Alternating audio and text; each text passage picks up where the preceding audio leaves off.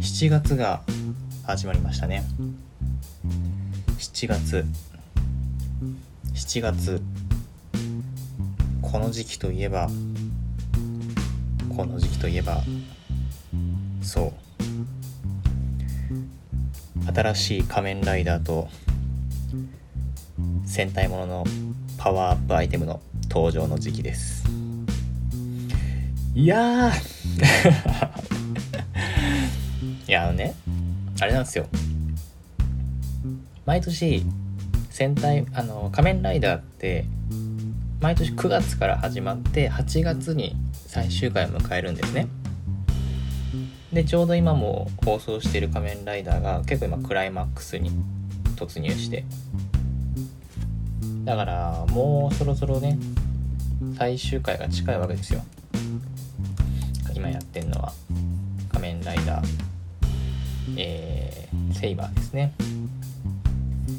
でねまあそれ最終回が近いって何が起こるかっていうと次のシーズンの仮面ライダー誰かなってのがこう気になってくるわけですよ。はい。でそれがこの7月まあ8月のねもう中旬8月の頭ぐらいにはもう結構その次の来年の実は来年っていうか来期の仮面ライダー情報みたいなのがオフィシャルで結構流れ始めてみんな楽しみにして期待値を上げて待ってるんですけど今のこの7月ぐらいの段階ってまだオフィシャルの情報がほとんど出回ってない。だからこの水面下でネット上でその次の仮面ライダーはきっとこんなんだろうみたいなそういう推推測とか推理とか。あとそのアンオフィシャルなあのネタバレ情報みたいなのがこういろんいろいろこう出てくる時期なんですよ。7月って。でそのもちろんその全然オフィシャルな情報じゃないから精度としては全然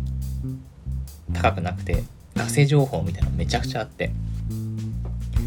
でそのガセ情報の中にもでも実はちょっと一部だけ本当の情報とか混じってたりとかもしてね。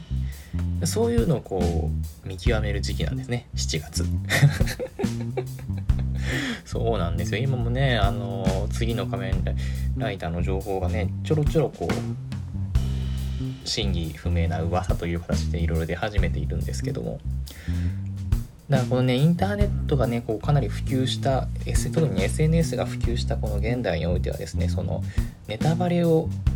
いかに防ぐかっていうその制作者サイドと早く新しい情報を知りたいっていうその、まあ、視聴者というか一部のねその何て言うんだろうな情報収集班の皆様のですね戦いっていうのがあってもちろんねそりゃ公式側としてはね制作者側としてはそんな情報なんか流したくないしね。一番いい効果的なタイミングで流すからこそこの情報というのはね PR の意味があるわけで。でもやっぱりねこう今いろんなところでね誰がどういう経緯で漏らすか分かんないですからね。よく分からんところからこう情報ってのは絶対漏れてしまう。それでもここ何年かすごくて制作者サイドほとんどこうネタバレ情報を流出させないでちゃんとその公式な発表まで持ち越したりとかですね。あるいは今年なんかすごくてなんかどうやら公式の方から逆に情報をリークしてる節があって やばくないですか？どんな情報せんよ？今年はねなんか次の映画のポスターになんか見たことのないキャラクターが出ててあれがどうやら次の仮面ライダーらしいけど何のアナウンスもないっていうね。そういうなんか待てをさせられてる犬みたいな感じの状態なんですよ我々今。楽しみ半分不安半分。毎年ね仮面ライダーの発表ってねなんかやべえやつ来るんですよ。これ仮面ライダーってえこれかかっこよかっこよいですか？これみたいな。そういうのがね来んの。毎年やってんのそれ。でも実際こう始まると結構見ちゃうんだよね。動いてるの見るとああかっこいいじゃんみたいになっちゃうんですけど。まあ、これからねこう7月8月にかけてそういう情報戦がねかなり激化するというのが仮面ライダーで、まあ、スーパー戦隊はねあの4月始まりで3月終わりで1年やってるんだけど今の時期があのー、そろそろねボーナスのボーナス商戦に乗っていかなきゃいけないから。いやほんとそうですよ。ボーナス商戦に乗っていくためにねあの戦隊ヒーロー側のパワーアップアイテムみたいなのが出てきてちょっとこう主人公たちが強くなるっていうそういう時期でね。それもほとんどネタバレがゼロの状態だ。まあちょっとでも流出があったかな。1週間くらい前に。流出があったんだけどそれでもかなりネタバレ抑えた状態で公式のリリースがあってそれもえっ、ー、といつだ昨日一昨日ぐらいか。それもなかなかねこう非常に興味深いというかおおそう来るかという。でもなんかまたちょっと隠し玉あるだろうみたいな感じのね小出しにしてくるんですよ。はい。っていうのが7月です。いやーかねこう季節を感じますね。そんな感じで、えー、今週も喫茶結社のラジオ始まります。喫茶結社のラジオカウンター席より愛を込めて。こんばんは。この番組は進出鬼没の喫茶店喫茶結社が実店舗開業安定経営継続を目指し暗躍しつつもどうしてもたまるフラストレーションを解放すべくお送りするラジオの中の喫茶店です。喫茶店の中のカウンター席でマスターとおしゃべりするようなラジオをコンセプトにカフェ喫茶店の話や開業までの道のりの実況皆様から寄せられたマスター聞いてよっていう話に適度に相槌をし涙あり笑いあり桜ありやらせありで毎週金曜22時頃ノート Spotify サウンドクラウドポッドキャスト等でお送りしてまいります。このオープニングトークがまるでこのこの番組紹介の何にもかぶってないっていう。カフェ喫茶店の話でもなければ皆様から寄せられたマスター聞いてよって話でもないしましてや開業までの道のり実況でもない。全く関係のない話をねオープニングトークでぶちかますという。はい。そんな感じの喫茶結社のラジオです、えー、今夜の一杯は、えー、紅茶をいただいております。ミルクティーですね。ホートナム・メイソンさんでウェディングブレックファースト。あ美味しい。紅茶もいいですね。いや今日はねあの収録の時間がすごい深夜になっちゃったんで雨引くのがちょっと近所迷惑かなってところで紅茶です。たまには紅茶もなんて言ってますけど実は割と紅茶糖で毎朝紅茶だったりします。あ毎朝？うん。半々ぐらいかな。コーヒーと紅茶半々ぐらいで飲んでますねいつもはい、えー、っとですね、今夜の喫茶月謝のラジオはですね、まあ、なんか、あんまね、今日は、収録、うん、テーマをね、あんまり深く考えてなかった、フリートーク会にしようかなとも思ったんですけど、まあ、なんかテーマがあった方が聞きやすいかなというところで、今日は音楽の話をして、あとは、えー、後半でね、今今月の喫茶結社がパーラー喫茶結社なり、まあ、喫茶結社というもの暗躍の話もねちょこちょこしていこうかなと思っておりますのでどうぞ最後までお付き合いください。はいということで今夜のトークテーマはこの曲私のと私あー噛んだ。噛んだ。はいもう一回いきます。今夜のトークテーマはこの曲、私のテーマソング。はい。ということでですね。まあ、あの一回やりたかったんですよ。音楽会。いろいろね、音楽好きじゃないにしろですね、音楽って割と自分のエピソードとかに結びつくことってあるよねっていうのは、このラジオで前々から言ってるところではあるんですけれども、なんかその中でも何曲かこの曲って自分にとってのテーマ曲なんだよなみたいなそういう曲って誰しもあると思うんですね。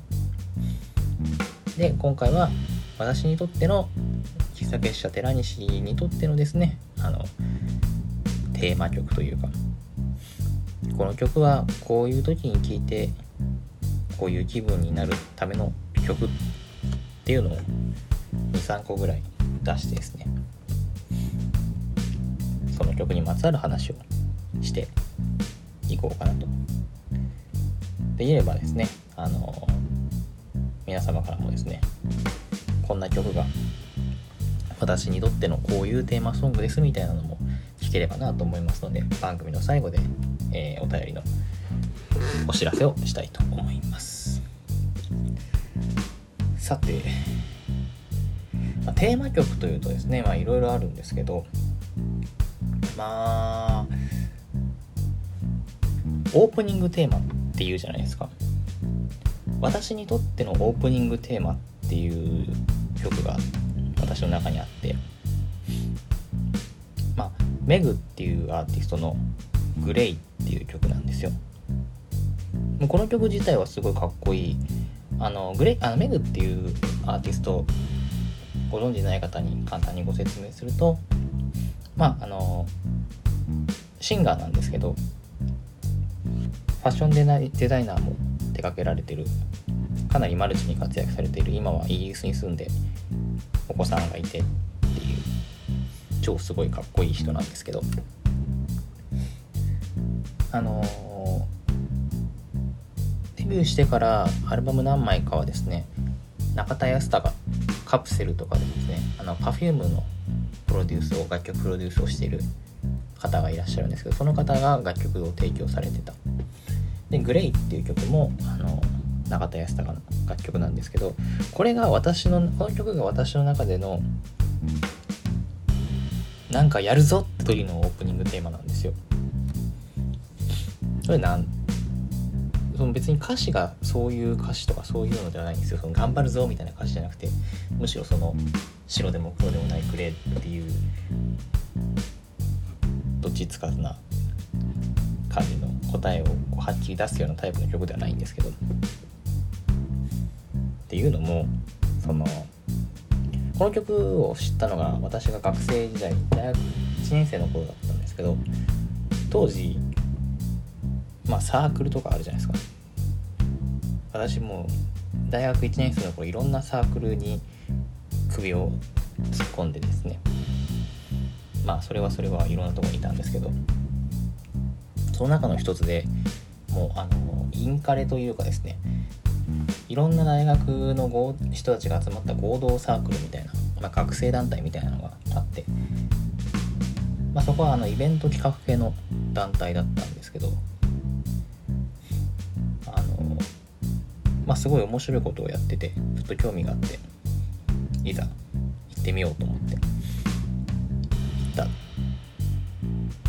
説明会とかね行ったんですけど、まあ、最終的に私一人だけで行ってね周り誰も知らない友達いない状態。でしかも結構そういうなんだろうなイベント企画系のサークル学生団体だったからイケイケな結構こう陽キャな感じのね気のいい人たちがいっぱいいて。結構馴染めないんですよね。死ぬほど馴染めんと思って。まあ、それでもまあ説明会だけ出て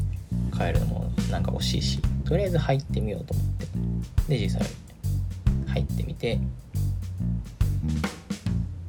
それでもやっぱ馴染めなくてですね。でもやっぱりこう団体としてやってることは面白いしそれに参加したいっていう気持ちはあるのでなんとかしてこう頑張っていきたいっていう時にたまたま当時はウォークマンだったんですけどウォークマンで聴いてたアルバムの2曲目に入ってたのがグレイでした。当時の私はその中田康隆空前の中田康隆ブームになってて ひたすら、まあ、Perfume からカプセルからメグから中田康隆が作った曲を端から聴いてたんですけどその時にたまたまその「グレイっていう曲が今も忘れないですよ。あのサング橋っていうね東京の由比の辺りにあるですねちっちゃい駅があるんですけどその改札を出た時にこの「グレイ」っていう曲が流れてきてあすっげえかっこいいと思って。その三宮橋っていうのがそのいつも学生団体のねミーティングとかに使う会議室がある駅だったんですけどもうちょっと重い足取り友達いないし馴染めないしと思いながらも開催出た時にその曲を聴いてあなんかこの曲めっちゃかっこいいな。ちょっとこの曲聴いて頑張ろうっていう風に思って行くっていう。でそれ以来何かこの新しいことを始める時ちょっとワクワクするけど不安もあるみたいな時に、まあ、験担ぎみたいなもんですよね。インドネシア行った時も行機の中でこの曲聴いてマジでガクガクしてたんで。ちょっとこう元気を出すというよりかはすごいかっこいい曲にうまいこと乗せられるというかそういう気持ちでね気持ちの切り替えに使っているとっても大切なテーマソングですね。メグでグレイあちなみに、まあ、その学生団体時代はですねまあ友達今もやり取りしてる友達は全く一人もいないんですけどまあでも当時なん,、まあ、なんやかんや言いつつ2人ぐらいはですね喋れる人ができて。でその学生団体で私がやってたのがそのデザイン系のフライヤーそれこそフライヤー作成のチームだったんでその時に割とデザイン系のソフトの使い方とかをまあほぼほぼ独学でしたけどやって割とその経験が今にちゃんと生きてる感じがしたのでまあそんな結局半年ぐらいで辞めちゃいましたけど経験としてあそこにいたのは正解だったななんて思ってます、1曲目。メグでグレイでした。こここまで話しててこのこの回なんかすごいめちゃくちゃパーソナルな話になってるけどどうなんですかね。まあ続けます。2曲目。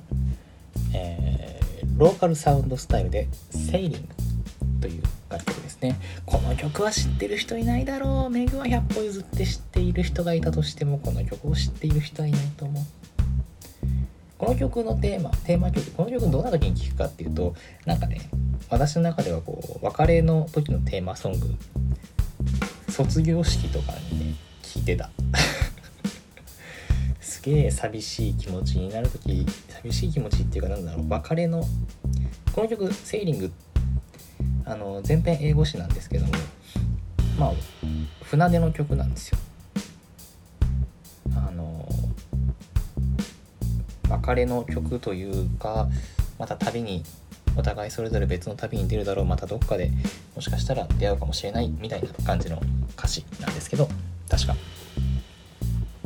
この曲まあ、そもそもローカルサウンドスタイルっていうのがですねあのバンドなんですけど MC を全編英語詞なんですけど MC の時は青森弁になるっていうめちゃくちゃ面白いバンドですっごい面白いんですよね。とこのバンドを初めて知ったのは大俺も大学生。大学でもこれいつかな？2年生ぐらいの時かな。あ違うかも。高校生の時かもしれないなこれな。それぐらいの時期で当時あの渋谷のタワーレコードというですねでっかい CD ショップがあるんですけどそこでこうひたすら視聴していい CD を買うみたいなことをやっててその時にたまたまこう視聴器に入っててたまたま聴いた曲だったんですけどそれがすごいかっこいい曲で当時全然その英語の曲まあこの歌知ってる人たちは日本人なんですけど英語の歌詞の曲なんか全然聞いたことなかったんでですけどそのすごいギターのサウンドがかっこよくてバンドはすごい疾走感のあるメロディーみたいな感じの。超かっこいいじゃん英語詞って思ってその場ですぐ買ってしまった。ローカルサウンドスタイルというバンドのアルバムに入った曲でなんかこのそのメロディーがねすごくその寂しげな静かなこうゆったりとした感じのメロディーっていうのもいいんですけど歌詞もねその別れのことを歌っていてでも決して悲しい感じではなくてこれから旅が始まるんだみたいな感じのね明るい前向きな曲なんでそれこそ本当にこれ卒業式で聴いてたってことは僕あれだな高校生の時に聴いてるなこの曲な。そう高校の卒業式の時にも聴きまくってました卒業式の前とかねちゃ聴いてましたね。あとはその受験のね時とか。なんかそのしんどいすごいこう激しめなこう頑張れみたいな曲を聴くとすごいしんどい時あるじゃないですか。そういう時にすごいいい塩梅でね元気が元気が出るというかちょっとちょっとだけ気持ちが前向きになる。素晴らしい音楽。この「セーリング」という曲。はそう。だからこの曲も何かそういうちょっとね別れの時とかにそのイヤホンさして聴かなくても口ずさんでる時ありますねこの曲は。そういう時に。だからなんかもう勝手に流れてるんでしょうね頭の中で。残念ながらねもうすでに解散してしまって新しい曲は聴けないんですけれどもこの曲は多分ずっと聴いていくんだろうなと思ってます。でも最近聴いてなかったらよく頭の中では流れてるんですけど。ということで、えー、2曲目はローカルサウンドスタイルセーリングでした。こうねこう楽曲の思い出とかいうコーナーだったらもういくらでも語れちゃうんですけどね。ともう1曲ぐらいにしとこうかな。うーん何がいいかな。うーんやっぱり大森聖子言っときます？大森聖子はね僕は大森あのね僕は大森聖子というミュージシャンがね大好きなんですよ。大好きっていうとなんかもう本当にねガチなファンの方からなんかお前なんか甘いよとマウントを取られてしまうかもしれないけれども。大森聖子の曲はいいんですよまあねあの結構歌詞歌詞もね曲もかなりロックな感じなんで苦手な人は苦手かもしれないんですけど。この中であのテーマソングというかちょっとうん前向きになりたい時。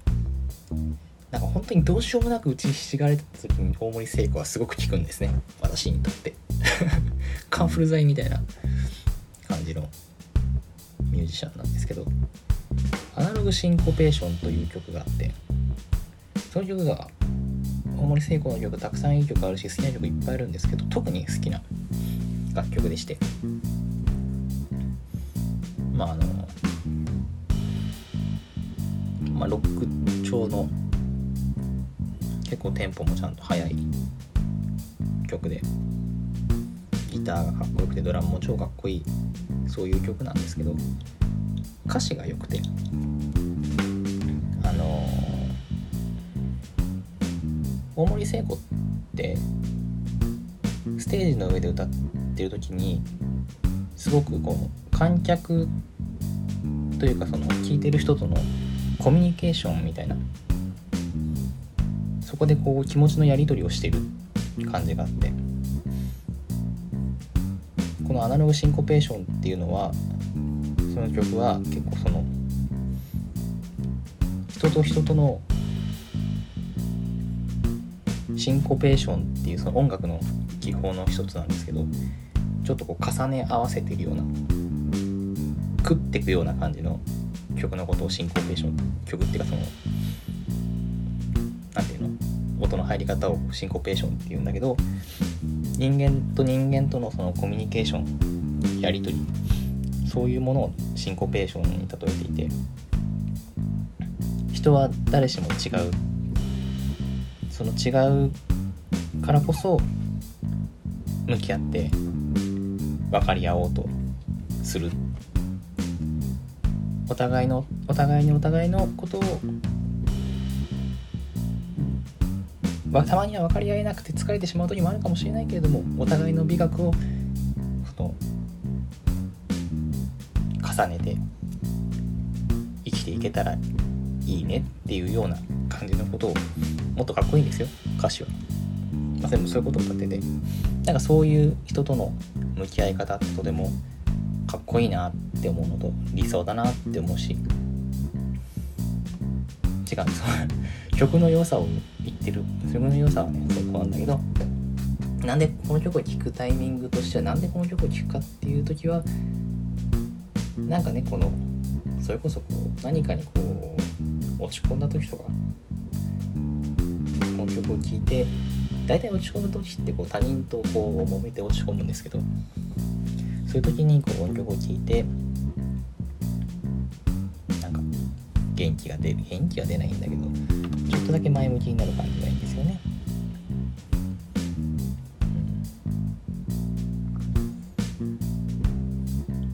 なんかねそれぞれ別分かり合えないってこと分かり合えないけれども重ねていけたらいいよねっていう感じの歌詞がとても勇気づけられる感じがしてあとは当時これ私が大森聖子のゼップダイバーシティ、あの、ワンマンライブに行った時にこの曲演奏してて大森聖子のワンマンライブは最高なんですよね。すごくこう観客の一人一人との目をしっかりと見てる感じがして、ちゃんとこっちに向けて歌ってるんだなっていうのをすごく感じる。その光景が結構この曲を聴くと思い出すのでそこに勇気をもらえるというかこの人は曲を歌うことで観客の全てを肯定してるんだなみたいなそういう神々しさがあるんですよね。大森聖子。アナログシンコペーション。でした。すごい今日はパーソナルにパーソナルに曲のこの音楽がこういう感じで聴いてますっていうのを語る日になってしまって恥ずかしいですね。そんな感じでえー、そんな感じです。ね音楽っていいですよね。なんかね今紹介した3曲はあまりに自分の中で大切な曲すぎて逆に聴かないみたいなそんなに再生回数多くないみたいな感じになっておりますね。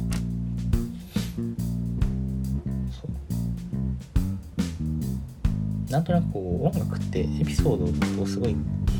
自分の体験と密接に関わってしまうから何か嫌な体験とかと結びついてしまうとすごい聞きづらくなってしまうことがあってそうなってしまっては嫌だなというところでねあるんですよそういう。ちょっと聞きづらくなってしまった曲とかね。あの前にずっと、ま、ずっと前に暗躍してお店をやってた時にかかってた BGM なんだけどその時にあまりにこうお客さんが来なくてひたすらこう冷房の空調のゴーっていう音だけをこう音とその BGM だけを聴き続けてしまったからその経験がもうあまりにしんどすぎてもうこの曲聴けないみたいな。いい曲だしすごい好きな曲なんだけどそのエピソードがこうフラッシュバックしてきてもうちょっとまともな精神状態では聴けないみたいなそういうねこともあるんでね。好きな曲はあんまりたくさん聴けないですね。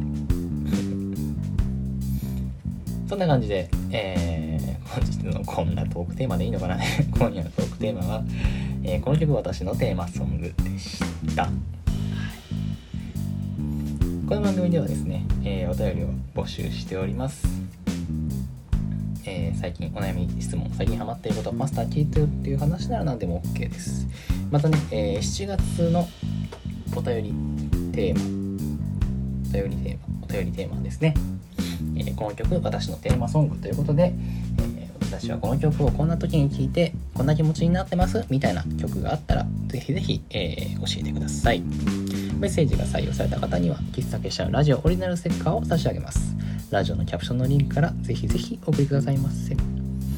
また、えー、ラジオの収録後記や写真などをノートの喫茶結社のラジオのマガジンに掲載しております。ノートで喫茶結社と検索していただきますと出てくると思いますのでこちらもどうぞ合わせてお楽しみください。えー、と今夜のお別れの1曲の前に、えー、7月の喫茶結社の暗躍予定のお話です。7月はですねあのー、まあ、先月同様ですね、毎週月曜日は身分木蓮さんにてパラ喫茶結社暗躍させていただきます。あのー、今月からね今月からちょっとだけ営業時間を変えたりとかしてね。まあ、5日今のところ5日と12日はですね、えー、いつもよりちょっとロングで営業してですね12時から19時夜7時まで営業でございます。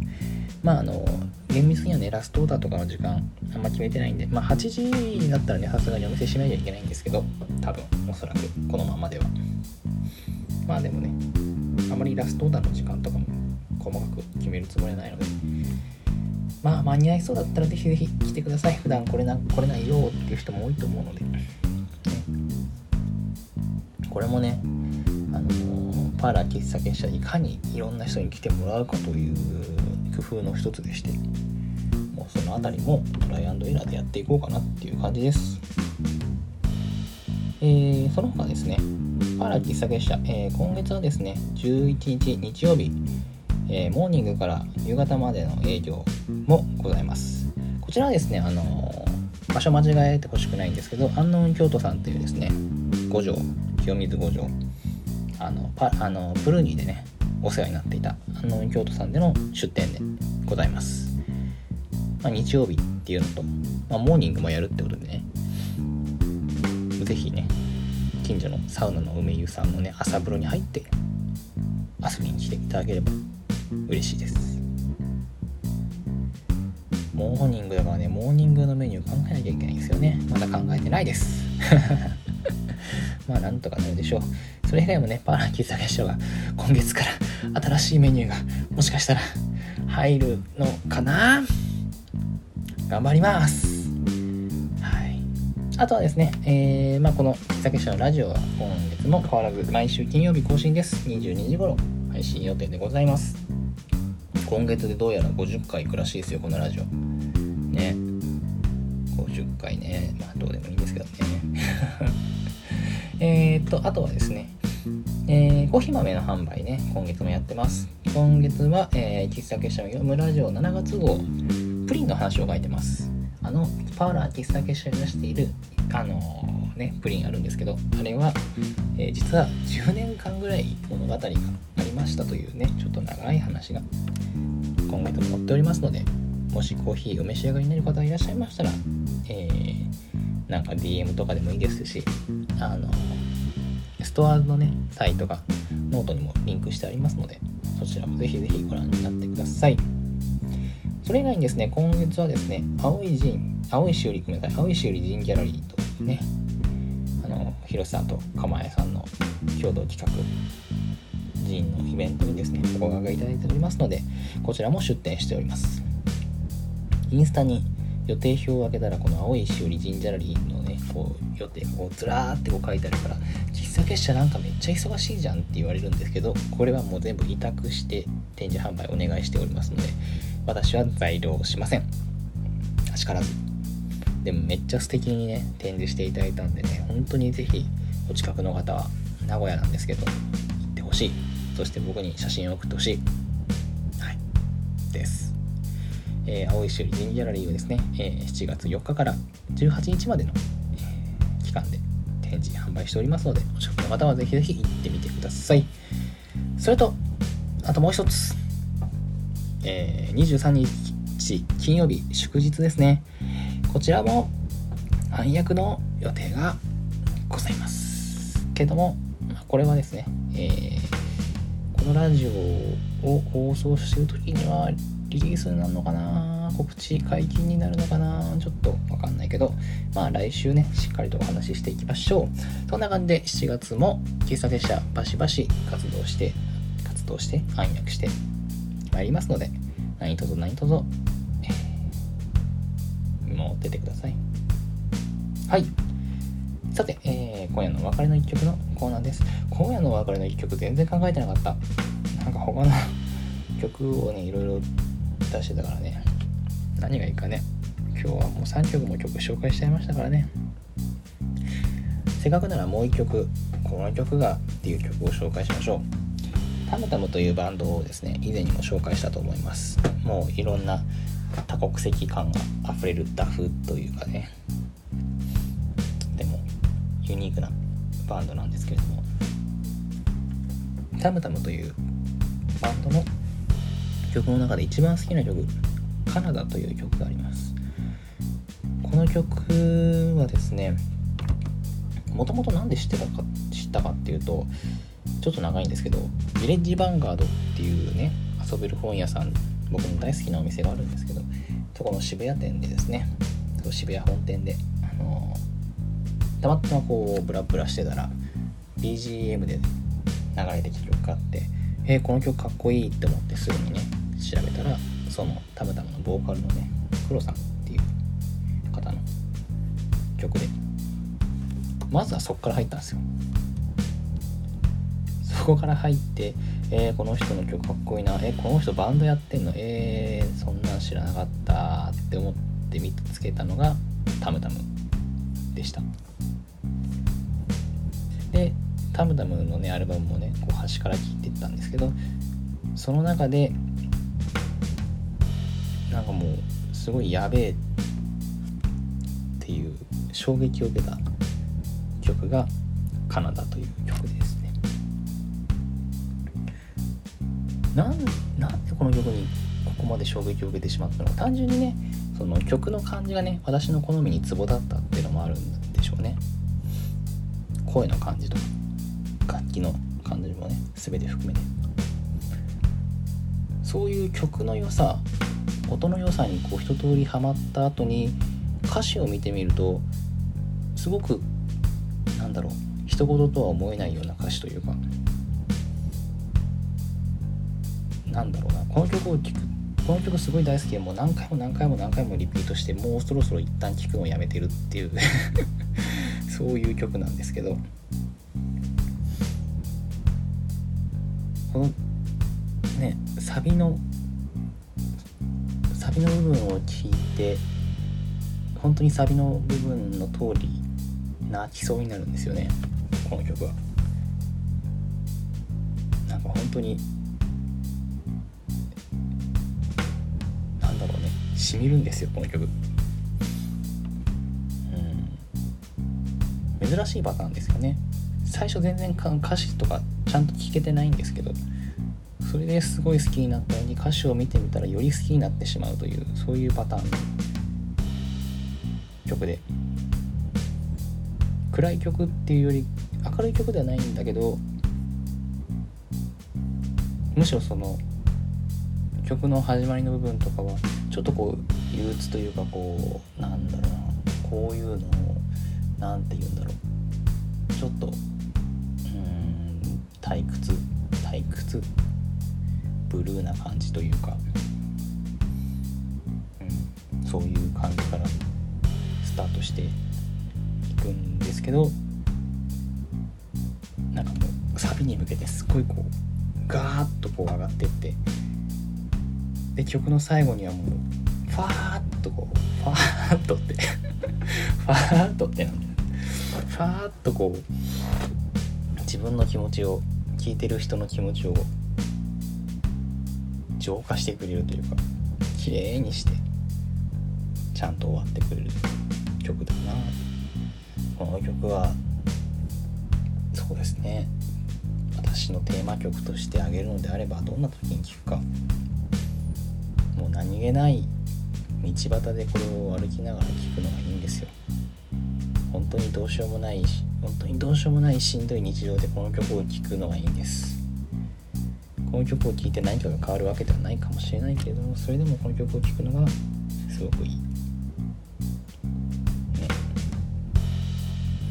本当にね音楽っていいですね。はい。こんな感じです。今日はなんか本当に自由に喋ってしまった。まあそういうラジオですね。先週ね喋りすぎてしまったし今日はこのぐらいにしておきましょう。雨が続くし気圧もおかしいしなんだか天気おかしいし